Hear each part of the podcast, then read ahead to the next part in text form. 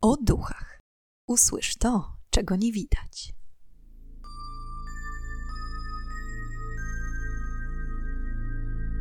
Witam i pytam, czego dusza pragnie. Strasznie miło mi gościć Was na moim kanale.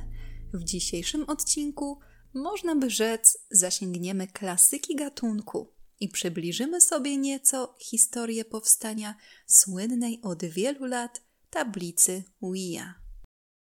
Myślę, że wśród Was nie ma osoby, która nie słyszałaby o zabawie w wywoływanie duchów za pomocą tej gry. Jednak jak to się wszystko zaczęło? Jak niepozorna gra dla całej rodziny zyskała miano narzędzia diabła? Na wstępie tradycyjnie zachęcam Was do zasubskrybowania kanału, pozostawienia łapki w górę oraz kliknięcia w dzwoneczek, aby nie przegapić nowych odcinków. Nie przedłużając, zapraszam do wysłuchania dzisiejszej historii. Choć znana nam dziś tablica powstała w drugiej połowie dziewiętnastego wieku, to już od wielu stuleci urządzano seanse spirytystyczne mające na celu kontakt ze zmarłymi. Przebiegały one według różnych schematów, jednak cel był zawsze jeden – przywołać ducha. Jednak zaczynając od początku, czy wiecie, skąd wzięła się nazwa Ouija? Podobno jest to zlepek francuskiego oui i niemieckiego ja, które oznaczają słowo tak. Istnieje również druga teoria nazwy tablicy, ale do niej przejdziemy nieco później. Sama tabliczka oryginalnie jest wykonywana z drewna, posiada cyfry od zera do dziewięciu, litery alfabetu, słowa tak, nie, witam i do widzenia. Do tabliczki dołączona jest planszeta, również wykonana z drewna, w kształcie łezki z wyciętą dziurką, dzięki której możliwe jest wskazywanie konkretnych znaków. Aktualnie z łatwością można dostać grę, jednak w większości przypadków jest ona zrobiona z tektury i plastiku, co nieco ujmuje jej oryginalnemu, mistycznemu wyglądowi. Aby gra mogła się udać, udział w niej powinny wziąć nie mniej niż dwie osoby, ale nie więcej niż sześć osób. Aby dodać nastroju tajemniczości i ułatwić duchom komunikację z graczami, uczestnicy powinni odłączyć wszelkie urządzenia elektroniczne i dla widoczności tablicy zapalić jedynie świece. Gdy wystrój będzie już gotowy, uczestnicy siadają w okręgu i każdy z nich kładzie palec wskazujący na planszetce. Gracze wyznaczają jedną osobę na przewodnika, która będzie zadawać pytania duchom. I wtedy zaczyna się gra. Przewodnik zadaje pytania i wszyscy czekają, aż planszeta poruszy się po odpowiednich literach bądź cyfrach, aż do uzyskania satysfakcjonującej odpowiedzi. Dziś tablicę znamy jako straszną grę pokazywaną w horrorach oraz demonizowaną przez grupy religijne. Jednak pierwotne przeznaczenie gry było całkiem niewinne. Otóż w lutym tysiąc osiemset dziewięćdziesiątego pierwszego roku w gazetach zaczęły pojawiać się reklamy. Ouija, wspaniała, gadająca tablica. Chcesz dowiedzieć się czegoś o przeszłości, teraźniejszości lub przyszłości? Zagraj w Ouija! Na wystawach sklepowych można było przeczytać o grze jako o wejściu w świat znanego i nieznanego, świata materialnego i niematerialnego. Przeróżne ogłoszenia zalewały ówczesne media w Stanach, jednak każde skupiało się na tajemniczości i inności gry w odróżnieniu od tych już istniejących. W tamtym momencie Ouija sprzedawana była za zawrotną kwotę półtora dolara. Do sukcesu tablicy w dużej mierze przyczyniło się to, że została wyprodukowana w idealnym momencie, kiedy to zainteresowanie spirytyzmem było na bardzo wysokim poziomie, dzięki czemu właśnie Ouija szturmem podbiła rynek.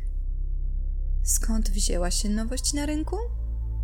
Cofając się nieco w czasie, podczas gdy w Europie spirytyzm był już znany i praktykowany od dłuższego czasu, to w Stanach prawdziwy boom na tego typu seanse rozpoczął się w tysiąc osiemset czterdziestym ósmym roku, kiedy to siostry Fox, Kate, Lia i Margaret zaczęły głosić, że mieszkają w nawiedzonym domu. Podobno w tamtym czasie w domu rodzinnym państwa Fox co róż dochodziło do niewytłumaczalnych zdarzeń. Meble były non-stop przesuwane, a z zakamarków domu dochodziły przedziwne dźwięki. Siostry tłumaczyły owe zjawiska jako działania niewidzialnej siły, znanej dziś jako poltergeist.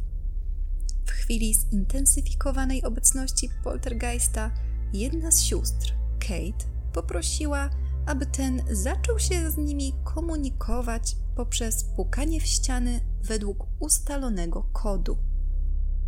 Polegało to na wymawianiu po kolei liter alfabetu aż do zastukania w ścianę.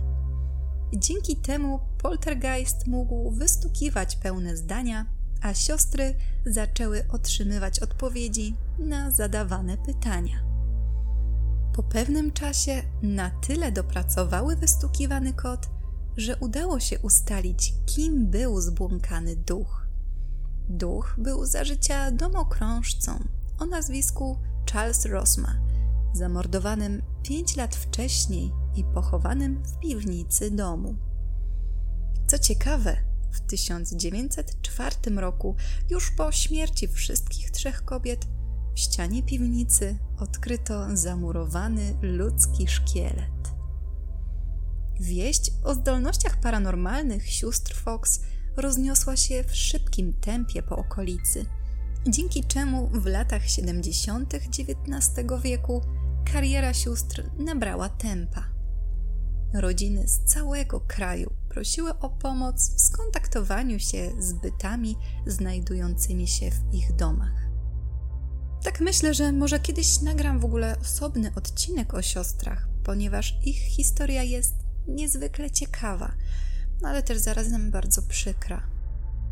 W każdym razie społeczeństwo zachęcone zdolnościami sióstr, jak również późniejszych innych spirytystów, coraz chętniej zagłębiali się w tematy kontaktów ze zmarłymi. Mając na uwadze fakt, że w drugiej połowie dziewiętnastego wieku wiele osób umierało młodo, czy to kobiet przy porodach, czy dzieci przy narodzinach, czy też żołnierzy podczas wojny secesyjnej, to rodziny w seansie widziały okazję do rozmowy z bliskimi, którzy odeszli przedwcześnie. W tamtym czasie również ugrupowania religijne nie miały problemu z przeprowadzaniem tego typu seansów, przez co sobotnie spotkania z rodziną i znajomymi zamieniały się w zebrania mające na celu kontakt z duchami, skutkujące często samoistnym przesuwaniem się mebli, tłuczeniem przedmiotów i trzęsieniem stołów, przy których gromadzili się uczestnicy seansu. Również znane osobistości, skuszone możliwością komunikacji ze zmarłymi, chętnie brały udział w seansach. Przykładem jest żona Abrahama Lincolna, Mary Todd Lincoln, która miała urządzać spotkania z duchami w Białym Domu, po tym jak ich jedenastoletni syn zmarł w tysiąc osiemset sześćdziesiątym drugim roku z powodu gorączki. Ówczesny premier Kanady, William Lyon Mackenzie King, również organizował seanse spirytystyczne, próbując nawiązać kontakt z bliskimi. Wszystkie te seanse skupiały się wokół sposobu opracowanego przez siostry Fox, co z czasem zaczęło być dla uczestników uciążliwe. Czekanie na stukot, wypowiadanie co róż całego alfabetu. Trwało to bardzo długo. Dlatego też rządni kontaktu z zaświatami Amerykanie zaczęli szukać nowych rozwiązań. W tysiąc osiemset osiemdziesiątym szóstym roku zaczęły pojawiać się pierwsze wzmianki na temat tzw. gadającej tablicy używanej przez spirytystów z Ohio. Jednak w tamtym momencie nikt nie wiedział konkretnie, na czym polega działanie tego tajemniczego przedmiotu.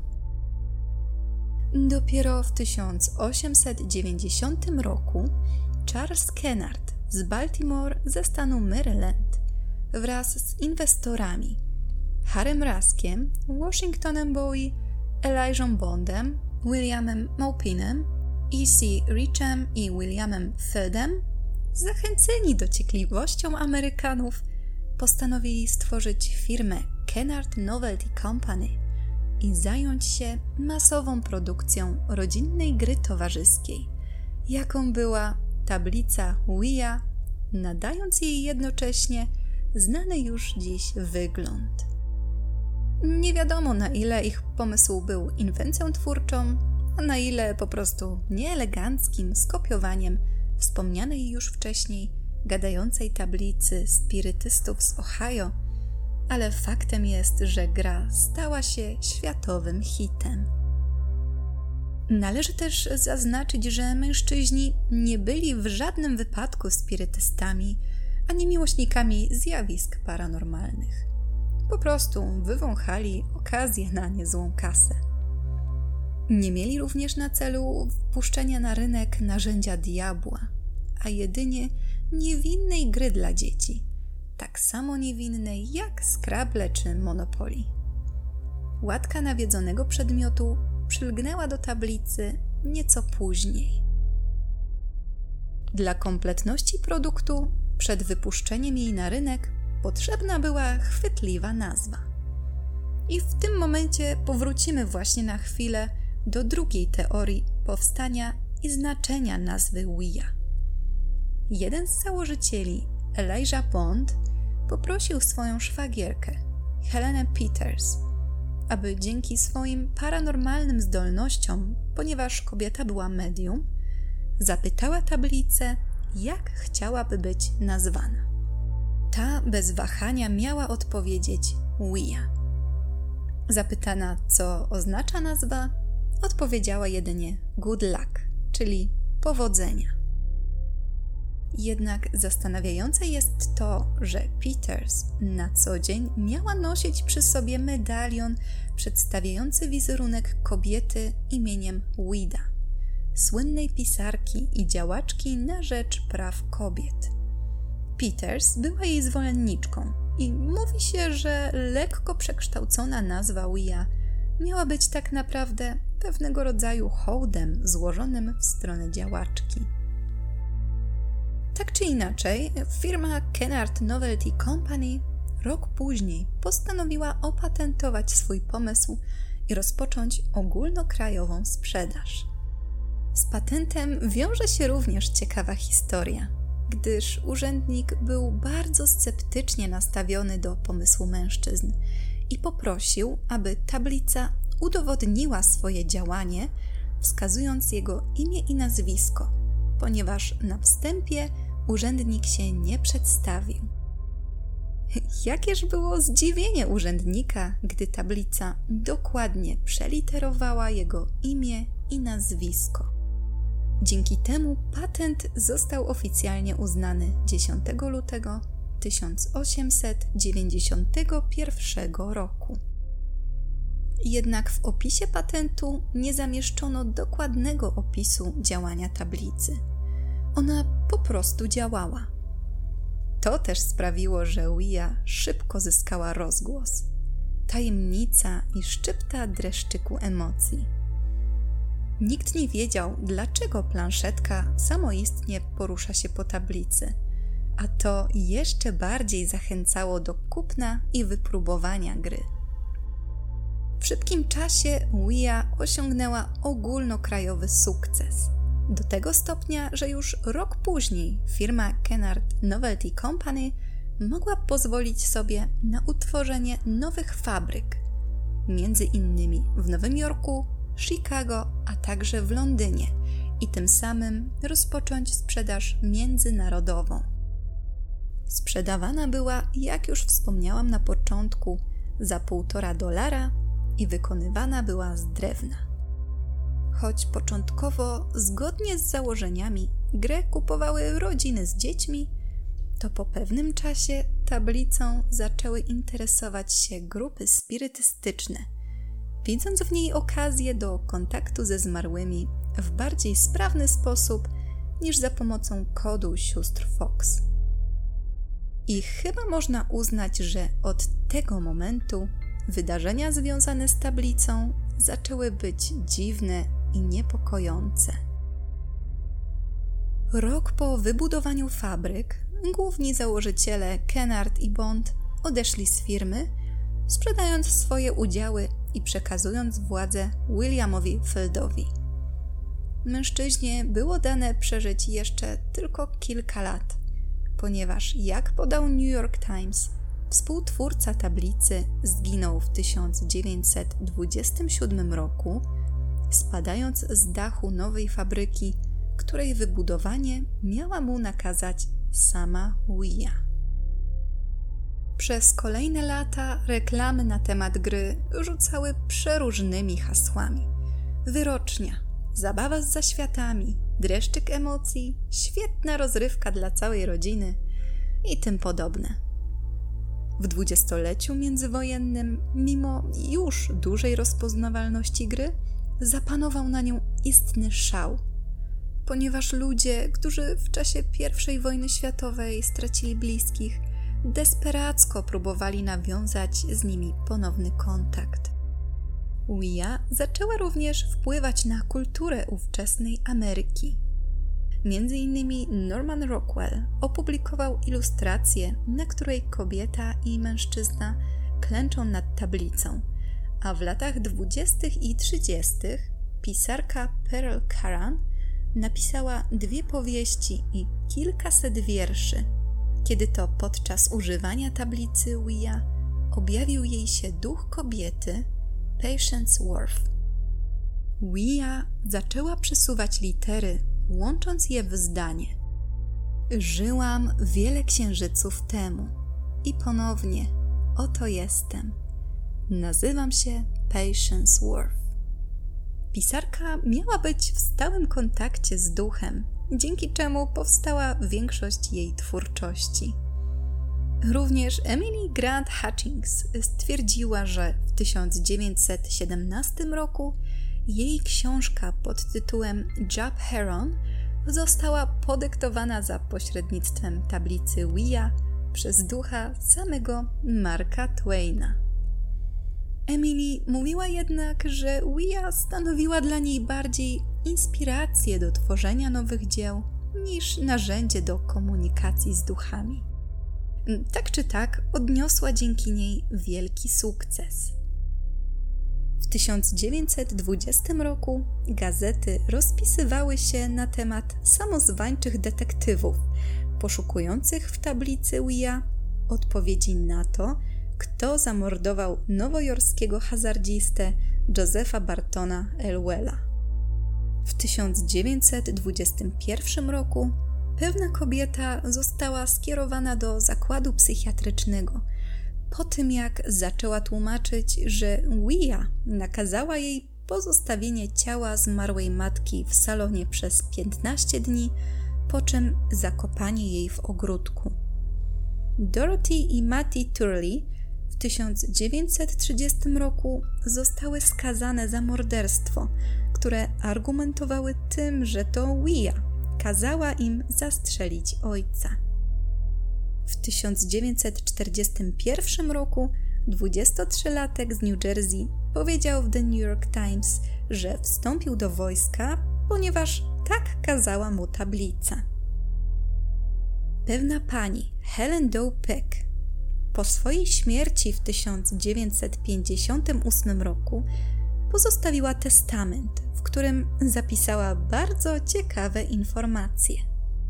Otóż przepisała po tysiąc dolarów swoim służącym, a resztę majątku w wysokości ponad sto pięćdziesiąt tysięcy dolarów postanowiła przepisać niejakiemu Johnowi Jail Forbesowi, którego poznała za pomocą tablicy Ouija.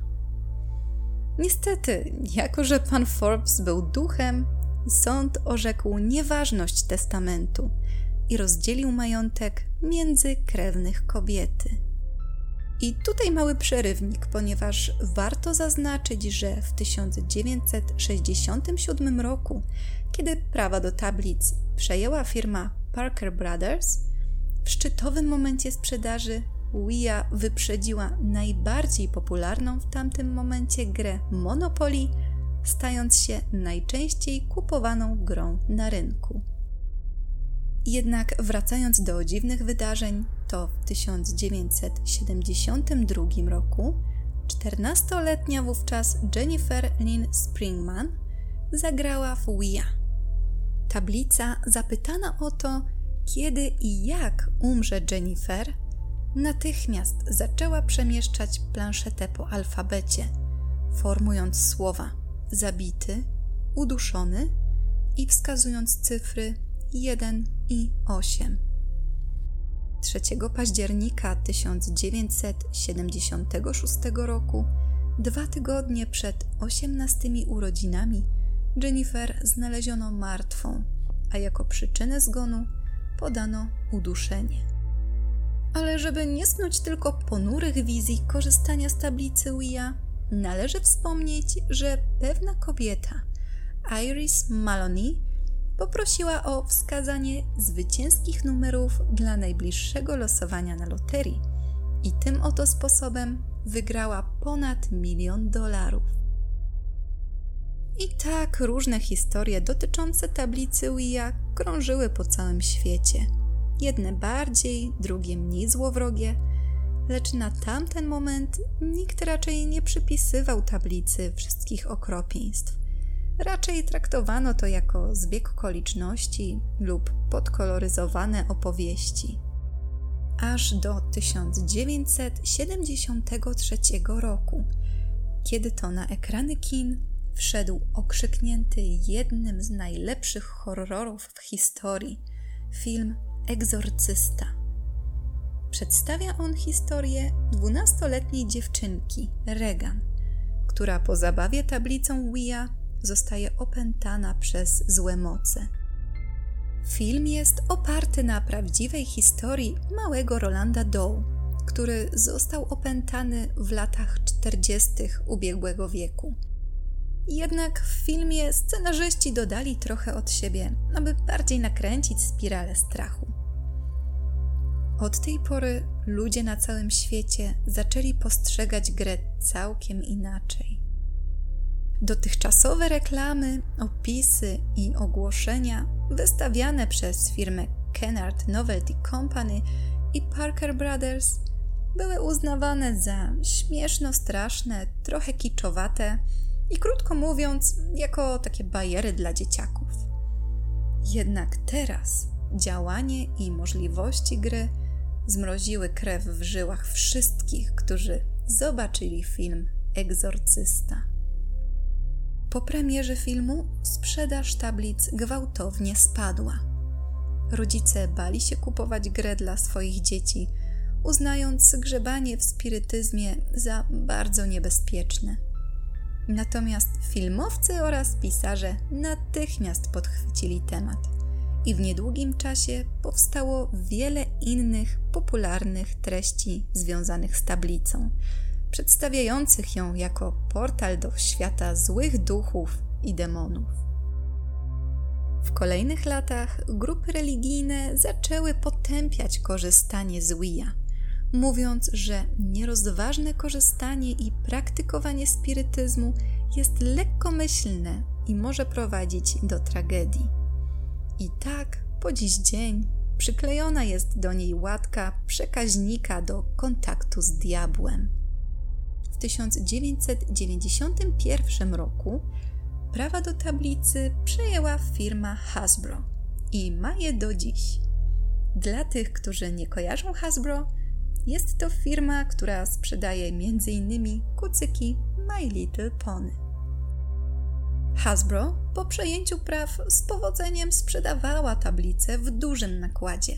Jednak typ klienteli zmienił się o sto osiemdziesiąt stopni i skupiał od tej pory wokół zainteresowanych jej mistycznymi i mrocznymi zdolnościami. W tamtym czasie nawet badacze zjawisk paranormalnych podchodzili do używania tablicy z pewną dozą niepewności.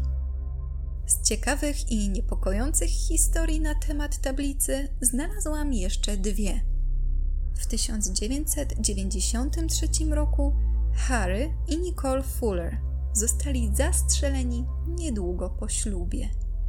Podobno ława przysięgłych posłużyła się tablicą, aby poznać imię i nazwisko mordercy. Przywołali duchy Harry'ego i Nicole i zapytali, kto zrobił im krzywdę. Tablica wskazała winnego. Był nim agent ubezpieczeniowy Steven Young. Choć posługiwania się tablicą nie można było uznać za dowód w sprawie, to po długim procesie Younga ostatecznie i tak uznano za winnego i skazano na dożywocie. Natomiast w tysiąc dziewięćset dziewięćdziesiątym piątym roku w Arkansas dwóch nastolatków po seansie z tablicą trafili z objawami psychotycznymi do szpitala psychiatrycznego. W dwa tysiące pierwszym roku za to miała miejsce niecodzienna sytuacja, ponieważ w Alamogordo w stanie Nowy Meksyk postanowiono spalić tablicę Ouija w towarzystwie Harry'ego Pottera i Królewny Śnieżki. Po wejściu na ekrany kin serii filmów Paranormal Activity Ouija na nowo rozbudziła wyobraźnię widzów i choć nadal przez wielu uważana jest za nawiedzoną grę, coraz więcej osób decyduje się na zakup. I niekoniecznie z chęci kontaktu z zaświatami. Wiele osób wykorzystuje tablice do bardzo przyziemnych celów, takich jak odnajdywanie zagubionych przedmiotów czy zasięgnięcie porady w sprawach sercowych i zawodowych. Często próbują również w ten sposób odnaleźć zaginionych bliskich. To, co nieznacznie ociepliło zszarganą reputację tablicy, to niezwykła inicjatywa Roberta Marcha, miłośnika zjawisk paranormalnych, który poświęcił piętnaście lat, aby wreszcie w dwa tysiące siódmym roku zlokalizować grób Elijah Bonda, na którym postawił tablicę upamiętniającą jego patent. W internecie jest wiele zdjęć ukazujących, jak aktualnie wygląda nagrobek twórcy tablicy. Dziś Ouija sprzedawana jest jako zwyczajna gra przeznaczona dla dzieci powyżej ósmego roku życia. Sprawdzałam i w Polsce nie można jej kupić w oficjalnym sklepie Hasbro, ale założę się, że nie jest dostępna w innych sklepach. Czy ktoś z Was posiada tablicę Ouija? Napiszcie w komentarzu. I są to już wszystkie informacje, jakie udało mi się znaleźć na temat tej niezwykłej gry. Z mojej strony mogę Wam polecić filmy Diabelska plansza Ouija z dwa tysiące czternastego roku i Ouija Narodziny Zła z dwa tysiące szesnastego roku, które przedstawiają mroczną stronę tablicy. A już teraz zapraszam Was na kolejny odcinek podcastu o duchach, w którym ponownie zadamy pytanie, czego tym razem dusza zapragnie. Do usłyszenia!